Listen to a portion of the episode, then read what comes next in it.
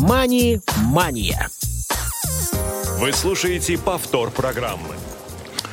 Добрый день, уважаемые радиослушатели. В эфире программа «Мани Мания». Меня зовут Василий Дрожжин. Сегодня у нас прямой эфир, 25 июля. На календаре московское время 12 часов 3 минуты. И сегодня у нас очередной гость в цикле бесед с незрячими инвесторами. А, я его уже через несколько мгновений представлю. А пока напомню, что все желающие могут писать нам на номер 8 903 707 26 71. WhatsApp и смс-сообщения мы принимаем, впрочем, как и всегда. Ну и, друзья, если у вас а, есть желание рассказать о своем опыте а, инвестирования, взгляде на финансовые рынки, на финансовую грамотность, если вам есть что сказать по этому поводу, то, пожалуйста, пишите нам либо на вышеозначенный редакционный номер, либо на почту радиособакарадиовоз.ру, ну или по моим личным контактам, если вы их знаете, или в социальные сети. Ну что же, а сегодня у нас в гостях а, Илья Зуев из города Иркутск. Илья, слышишь ли ты нас? Да, слышу. Всем привет. Да, привет, привет, добро пожаловать э, в нашу программу. Ну и традиционный вопрос, который мы задаем, наверное, каждому э, в этой рубрике. Расскажи, какой был твой путь э, в области инвестирования, в области финансов, как ты к этому пришел, с чего начинал? Ну, мне кажется, прежде всего надо начать с того, что я потерял, потерял зрение, да, получается. И, ну, меня э, доливала мысль одна такая, ну вот, а как же я буду без зрения теперь зарабатывать? Вроде парень молодой, да, там, охота всего и сразу, как говорится. Но при этом, э, ну, не особо так-то у слепого человека есть возможности заработка, да, там, массажист, ну, и какие еще там профессии есть. Ну, в основном массажист, да, получается. Массажистом быть я не хотел. И вот в семнадцатом году сижу я такой, раздумываю над этим, над всем и понимаю, что путь к инвестициям вообще, чтобы было что инвестировать, надо заняться именно финансовой грамотностью. Я сижу на YouTube, и тут подворачивается мне такой интересный ролик Максима Темченко, котором, ну, он очень интересно рассказывает, в чем разница между богатыми и бедными. Вот, то есть, Вася, вот ты задумывался когда-нибудь, в чем разница вообще между богатыми и бедными людьми? Ну, мне кажется, большинство этих вопросов лежат э, в области психологии, э, и часто мышление как раз определяет э, финансовые привычки, да, то есть склонность совершать одни и те же действия, часто импульсивно. Но не знаю, что именно ты прочитал, поэтому можешь нам рассказать. Вот, вот именно, Вася. Вот то же самое я и понял, да, что он там рассказывает, что в основном это привычки богатых людей. И вот чтобы было что инвестировать, да, нужно сначала научиться сберегать. А чтобы научиться сберегать, надо научиться управлять личными финансами, ну, чтобы было что инвестировать. То есть благодаря вот этому человеку я начал вести доходы, расходы, то есть полностью вести учет, но понял, что жить на пенсию – это не совсем удачная история, то есть мало остается средств для инвестирования, ну, совсем мало. Я посчитал, что если я буду по таким маленьким суммам инвестировать, то вряд ли когда-нибудь достигну, достигну уровня финансовой независимости. Вот. И получилось так, что в один прекрасный день мы играем в шахматы с Алексеем Меткобоком, и разговорились как раз про инвестиции. Я говорю, хорошая штука, но вот никак не могу прийти к этому. Это было в январе 2020 года. Я говорю, не знаешь, а, слепые люди вообще как-то пользуются биржей, еще что-то. Он такой, ну, где-то была какая-то группа. Он приглашает меня в группу «Финансовые инструменты», в которой слепые инвесторы также занимаются инвестициями. И вот для меня тогда было открытие, что ну, на самом-то деле можно инвестировать. И еще как, ну, то есть у меня был вопрос, доступно ли это для слепых людей. И на самом деле доступно. Потом я познакомился там с такими интересными людьми, вот как Василий Дрожин, да, а, Евгений Гекух и, получается, Паша с Черняховской, я вот не помню, как у него фамилия. Андрей Раузер и Дмитрий Самохвалов, которые вот э, мне рассказали, да, то есть про суть инвестирования, в принципе, да, скажем так, поддерживали во всех начинаниях, помогли выбрать свой путь в инвестициях, то есть определиться, кем я хочу быть. Изначально я пришел туда с запросом, как и все трейд, трейдерства, да, получается, хотел спекульнуть по-быренькому и заработать энную сумму денег. Но пообщавшись с Евгением Кекухом, опять же, и с Павлом Черныховской, я понял, что инвестиции – это не такая простая вещь, и что подходить к этому нужно избирательно и выбирать как раз-таки бизнес, в котором ты хочешь вот прям вот как квартиру ты себя выбираешь, да, тщательно, также и выбирать бизнес, в который ты будешь вкладывать свои деньги. Вот. Слушай, ну у тебя такой очень интересный а, подход. То есть ты, во-первых, а, начал внедрять какие-то элементы финансовой грамотности в свою жизнь, да, стал вести учет доходов, расходов. А, скажи, вот эти манипуляции, они на какие-то мысли тебя натолкнули, кроме того, что у тебя не такой а, большой остаток, да, есть для того, чтобы его направлять на какие-то финансовые цели. Вот ты смог по-другому взглянуть на какие-то свои расходы, в целом на свою финансовую жизнь? Да, конечно, смог. Но опять же, понимаешь, тут мне помог Максим Темченко, да, то есть есть несколько формул, да, формула банкротства, формула бедности номер один, формула бедности номер два и лишь одна формула богатства. И вот как раз благодаря тому, что я проходил а, обучение, да, у Максима Темченко, я понял, что вот с моими доходами, да, там с пенсии, ну, невозможно, да, там зарабатывать. То есть посчитал это, как раз я был у него на курсе, я посчитал это все, и принял решение, что все-таки нужно э, еще растить источники доходов, да, форм, формировать какие-то дополнительные источники доходов, да, заниматься предпринимательской деятельностью. Потом я начал э, заниматься обучением слепых людей. Вот сейчас работаю Э, с Нижним Новгородом, да, с реабилитационным центром Камератой в проекте «Универсальный мобильный помощник». То есть помогаю другим людям э, научиться пользоваться смартфоном, да, решать какие-то свои повседневные задачи. И то есть вот начал как-то рассматривать варианты, как я могу увеличить свои доходы. То есть все, все разные способы, которые мне на данный момент доступны. Ну, знаешь, вот это очень важное понятие, и мне кажется, на нем стоит отдельно сфокусироваться, потому что Мое мнение тоже состоит в том, что капитал а, создается вне рынка. Да? На рынке можно попробовать его сохранить, да? можно попробовать сделать так, чтобы его не съедала инфляция, но вот сам по себе он формируется не за счет того, что ты совершаешь какие-то операции на бирже, покупаешь по одной цене продаешь по другой, более высокой, да, занимаешься спекуляциями, как раз вот вне рынка твоя активная деятельность приносит э, этот самый капитал, его формирует. А вот то, о чем ты сейчас говоришь, как раз, как мне кажется, очень хорошо это иллюстрирует. А, ну, давай продолжим а, про тех, благодаря кому ты начинал осваивать финансовые рынки. Ты многих перечислил. А, скажу для наших радиослушателей, что практически все из них также звучали в наших эфирах, и можно найти как раз интервью с Евгением Кекухом, и с Павлом Лемешко, да, и с Дмитрием Самохваловым, которые рассказывали не только про инвестиции, но и, в частности, Дмитрий рассказывал очень интересный кейс про собственный бизнес. Кому интересно, тоже можете а, в архиве нашей программы эти выпуски найти. Хорошо, а ты прошел курсы, да, и кроме вот каких-то психологических моментов, что тебе это дало? Ты а, приблизился к тому, что тебе нужно искать варианты инвестирования именно на фондовом рынке, либо ты а, искал какие-то еще варианты и альтернативы? Ну, во-первых, у меня появился план, да, то есть четкий финансовый план.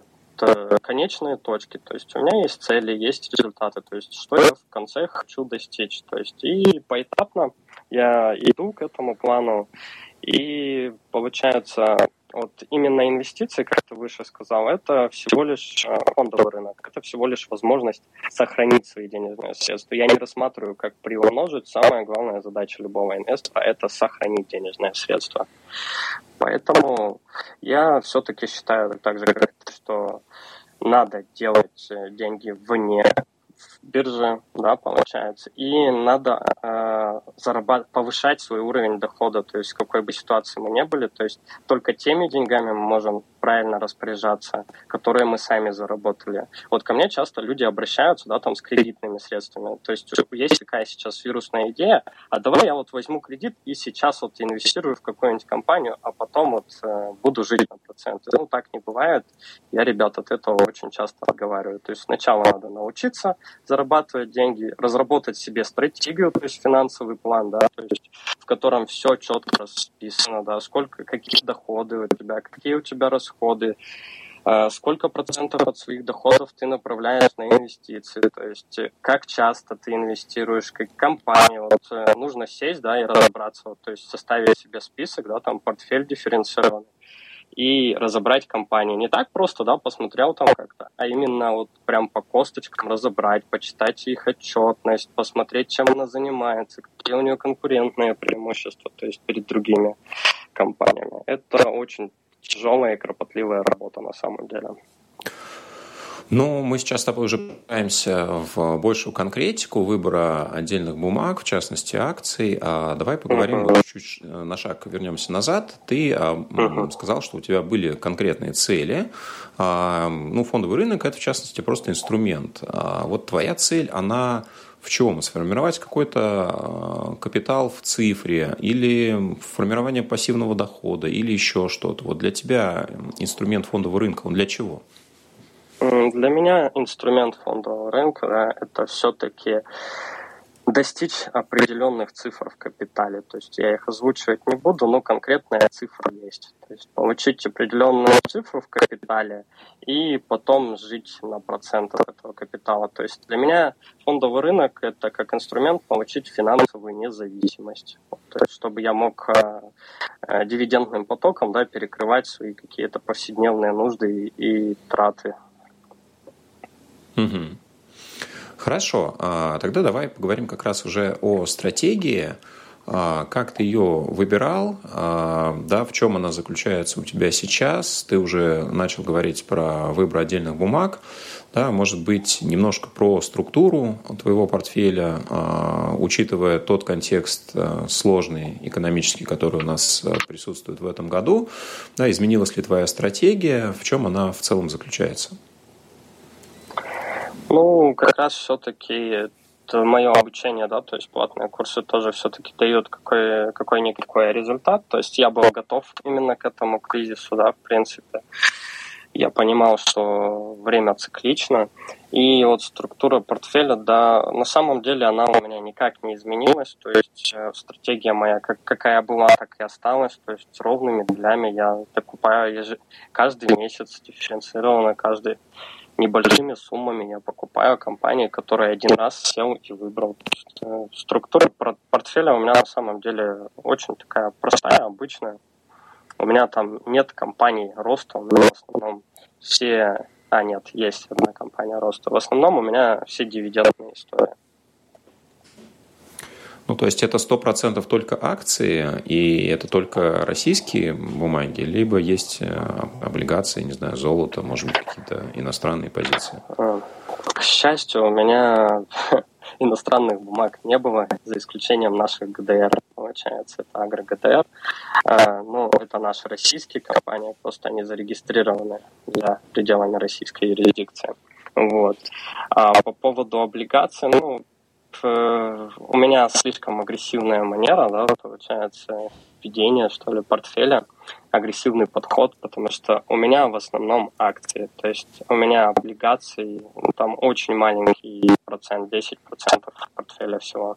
Хотя вот при моем соотношении возраста, да, то есть должно быть 25% э, облигаций, но я рискую на максималках, потому что я понимаю, что сейчас время возможностей, и такого времени уже потом может и не быть. Поэтому я сейчас э, максимально инвестирую в акции. Про соотношение к возрасту ты имеешь в виду э, такую стратегию, которая гласит о том, что какой у вас возраст, э, столько процентов облигаций должно быть в вашем портфеле, да? То есть из ну, этого можно сделать вывод, что тебе сейчас 25. Да, мне 25 сейчас. Будет скоро. Сейчас на данный момент 24. А, ну, на самом деле это все тоже очень э, дискуссионный момент. Хорошо. То есть у тебя в пропорции 90-10 э, акции, облигации, акции только российского рынка. В любом случае э, на конец февраля этого года ты находился в серьезнейшей просадке, как, собственно, и все кто был на рынке в этот момент, да, практически в чем бы не держал свои активы. Давай буквально пару моментов про психологию, насколько ты сложно и легко преодолел вот этот э, временной период и предпринимал ли какие-то действия, когда это можно было делать?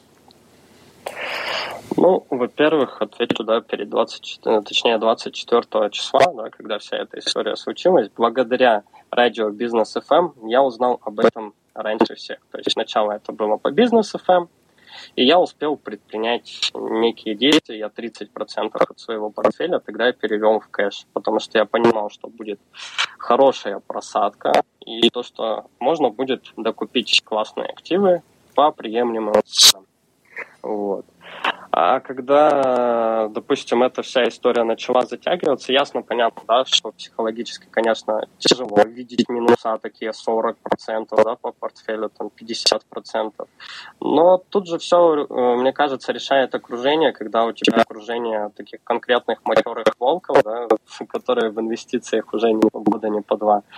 Э, Все-таки э, какие-то вот эти вирусные, импульсивные, эмоциональные действия, они уходят на второй план, потому что мы сидим, обсуждаем, то есть конкретно, допустим, если хочешь сделать какое-то действие, почему, зачем, для чего ты это делаешь. А вот если бы была, допустим, хорошая ситуация, да, там все бы развивалось хорошо, ты бы стал это делать.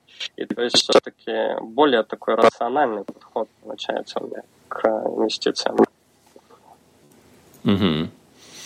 Ну да, у тебя достаточно взвешенная позиция при условии, что, наверное, ну, сравнительно недавно да, ты на фондовом рынке присутствуешь. А, давай поговорим вот о чем. А, как ты в целом расцениваешь, а, ты активный инвестор, пассивный инвестор, если ты занимаешься все-таки отбором конкретных компаний, да, насколько это сложный процесс и на что ты ориентируешься при выборе, да, может быть, а, это какие-то параметры, которые ты подчеркнул, а, исходя из обучения. Может быть, ты сам для себя какую-то сформировал постепенно стратегию, ну и насколько тебе легко ей следовать, а, насколько много сил и времени ты на это тратишь? Ну, я бы сказал, знаешь, тут такая же история, как с бизнесом. Вот бизнесмены, они очень простые люди, да, то есть они один месяц в году думают, создают план, да, там создают какие-то продукты, а весь год потом следуют этому и просто, ну, вот идут все. И тут такая же история, то есть я просто один месяц сидел и разбирался, подбирал компании, разбирал, периодически читаю отчеты, ну, наверное, это больше пассивный инвестор, да, то есть когда компания отчитывается. И все, то есть, ну, просто докупаю, уравниваю доли, то есть какие, каких-то компаний больше, да, там их э, докупаю другие компании, которых меньше в портфеле. То есть я просто уравновешиваю, балансирую портфель и все. То есть вот, а по поводу отбора компании, ну, на самом деле есть несколько критерий, на которые я обращаю внимание. Для меня очень важно, чтобы компания росла, то есть год к году росла у нее прибыль, то есть, да, в циферках. И, то есть, EBITDA очень важна, то есть, соотношение P на B, то есть, прибыли к балансу, э, что еще очень важно сколько вообще, за сколько она окупится, эта компания. Для меня это прям, ну, один из важных факторов до недавнего времени был. Но так как э, случилось то, что случилось сейчас, да, то есть военная спецоперация, все-таки я пересмотрел свои взгляды, то есть у меня теперь нет каких-то таких среднесрочных, краткосрочных инвестиций, вот как раз эти 30% от портфеля. И я все-таки верю в то, что, ну, лет через 5-10 через все равно наши компании будут приносить прибыль, потому что ну, без нефти мы никуда, без газа тоже никуда. Так что рано или поздно все равно они, будут приносить еще больше, чем сейчас денег. Причем я сейчас говорю не про стоимость самих акций, а про cash flow, ну то есть про денежный поток, который они несут и делятся. Хорошо, давай поговорим про денежный поток. Если я правильно понимаю, то во многом ты э, придерживаешься доходной стратегии инвестирования, когда у тебя бумаги, находящиеся в портфеле, ну, генерируют прибыль в виде дивидендов. Прав ли я? Да, все верно. Тогда скажи мне, пожалуйста, э, вот как ты относишься к той ситуации, которая сейчас э, разворачивается в плане невыплаты дивидендов крупными игроками, в частности, то, что происходило с нашим ну, одним из э, крупнейших, да, наверное, дивидендных, э, ну, не то что аристократов, да, но, по крайней мере, той компании, на которую многие рассчитывали, надеялись, э, тем более были заявлены беспрецедентно большие дивиденды. И, безусловно, я говорю сейчас про компанию «Газпром». Но есть ситуация, а, которая привела к невыплате этих дивидендов. При этом, а, соответственно, была возможность эти деньги а, через другие каналы изъять. На тебя это как-то повлияло на твой выбор бумаг? Или ты все равно держишь все те же компании, которые, например, не выплачивают дивиденды сейчас, в расчете на то, что в дальнейшем ситуация изменится?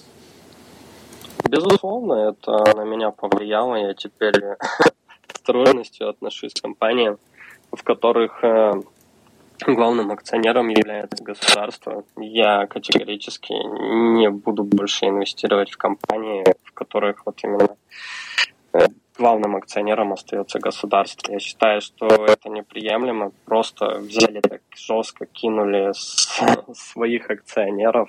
Это, ну, понятно, да, что нужны деньги государству для, э, для ведения спецопераций, для восстановления там, тех же самых регионов.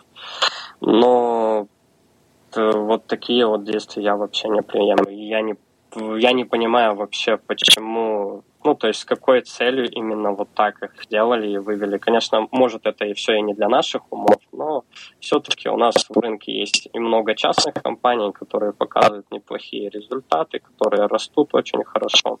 Так что на государственные компании я теперь буду держаться от них подальше. Понятно. Хорошо, давай поговорим про техническую сторону взаимодействия с рынками. А, насколько ты быстро освоил это с а, невизуальной точки зрения? Да, ты используешь мобильное приложение, какой-то терминал на компьютере, и все-таки ты не ответил на вопрос, сколько времени, допустим, в часах у тебя занимает а, вот, работа с финансовыми рынками в неделю, например.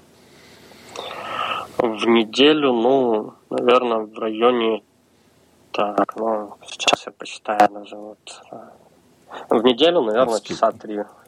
Часа три выходит. Ну, это наверное. относительно немного. Да, это немного. Ну, это в зависимости тоже от месяца. Вот, допустим, когда компании отчитываются, тогда, естественно, больше, потому что нужно погрузиться в отчетность, нужно почитать, посмотреть, куда деньги направляют вообще, что в этой компании сейчас в приоритете. То есть, ну, ничто не дает полной картины о компании, как ее финансовая отчетность. То есть там сразу все отображается, сколько они на капитальные затраты отправили, сколько они проинвестировали в какие-то проекты. То есть это очень важно. Угу. Ну и про техническую часть, да, через что ты взаимодействуешь с биржей? А, я взаимодействую через iPhone и Сберинвестор.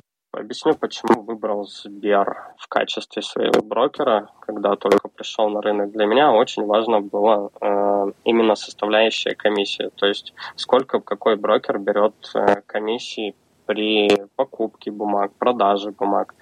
Но это все равно так или иначе влияет. Там тоже. Это когда маленькие суммы, это не очень заметно. А когда уже будут э, крупные суммы, там это будет очень видно и заметно. Поэтому я выбрал Сбер в качестве своего брокера. Угу. Хорошо. А, ты знаешь, у нас буквально пару минут остается. Давай в завершении, может быть, попробуем а, с твоей точки зрения сосредоточиться на том, с чего а, стоило бы начать, на что обратить внимание тем, кто только приходит на финансовые рынки, может быть, даже чего лучше не делать. Да, вот иногда это даже важнее, чем то, что стоит совершить. Ну, я считаю, что лучше то, чего лучше не делать, никогда не надо верить советам там друга, брата, свата там и так далее. То есть вестись на какие-то рекомендации финансовые там управляющим компаниям, потому что мы никогда не знаем, насколько они компетентны в том вопросе, в котором они говорят. Да? То есть всегда нужно разбираться самостоятельно. Если вы уже захотели понести деньги в рынок, то будьте любезны все-таки начать разбираться в той компании, начать разбираться в финансовой отчетности, то есть изучить этот вопрос вдоль поперек и потом только входить в рынок. То есть никогда нельзя сначала входить, потом изучать. Угу. Ну, на самом деле, действительно, я с тобой а, в этом отношении во многом согласен. А, Наверное, тот подход, который есть у тебя, он, может быть, также подходит не всем инвесторам, да, потому что все-таки у тебя ну, активная да, инвестиционная стратегия, а, во многом ты выбираешь отдельные бумаги, ты следишь за конкретными компаниями, ты изучаешь их отчетность, ты ее сопоставляешь по каким-то мультипликаторам, критериям, да, следишь, вероятно, еще и за новостями, которые выходят по тем эмитентам, которые есть у тебя в портфеле, и далеко, ну, наверное, не каждому человеку, который приходит на финансовый рынок, тем более, чтобы просто сохранить свои деньги, это нужно, а, и это подойдет. Но, тем не менее, мне кажется, твой опыт тоже очень интересен, очень полезен. Спасибо, что нашел время и возможность сегодня присоединиться и побеседовать а, со мной о своем взгляде на финансовые рынки. Напомню, что сегодня у нас в гостях был Илья Зуев из города Иркутск. Ну и, друзья, до новых встреч в эфире программы «Мани Маня». Спасибо всем. «Мани-мания».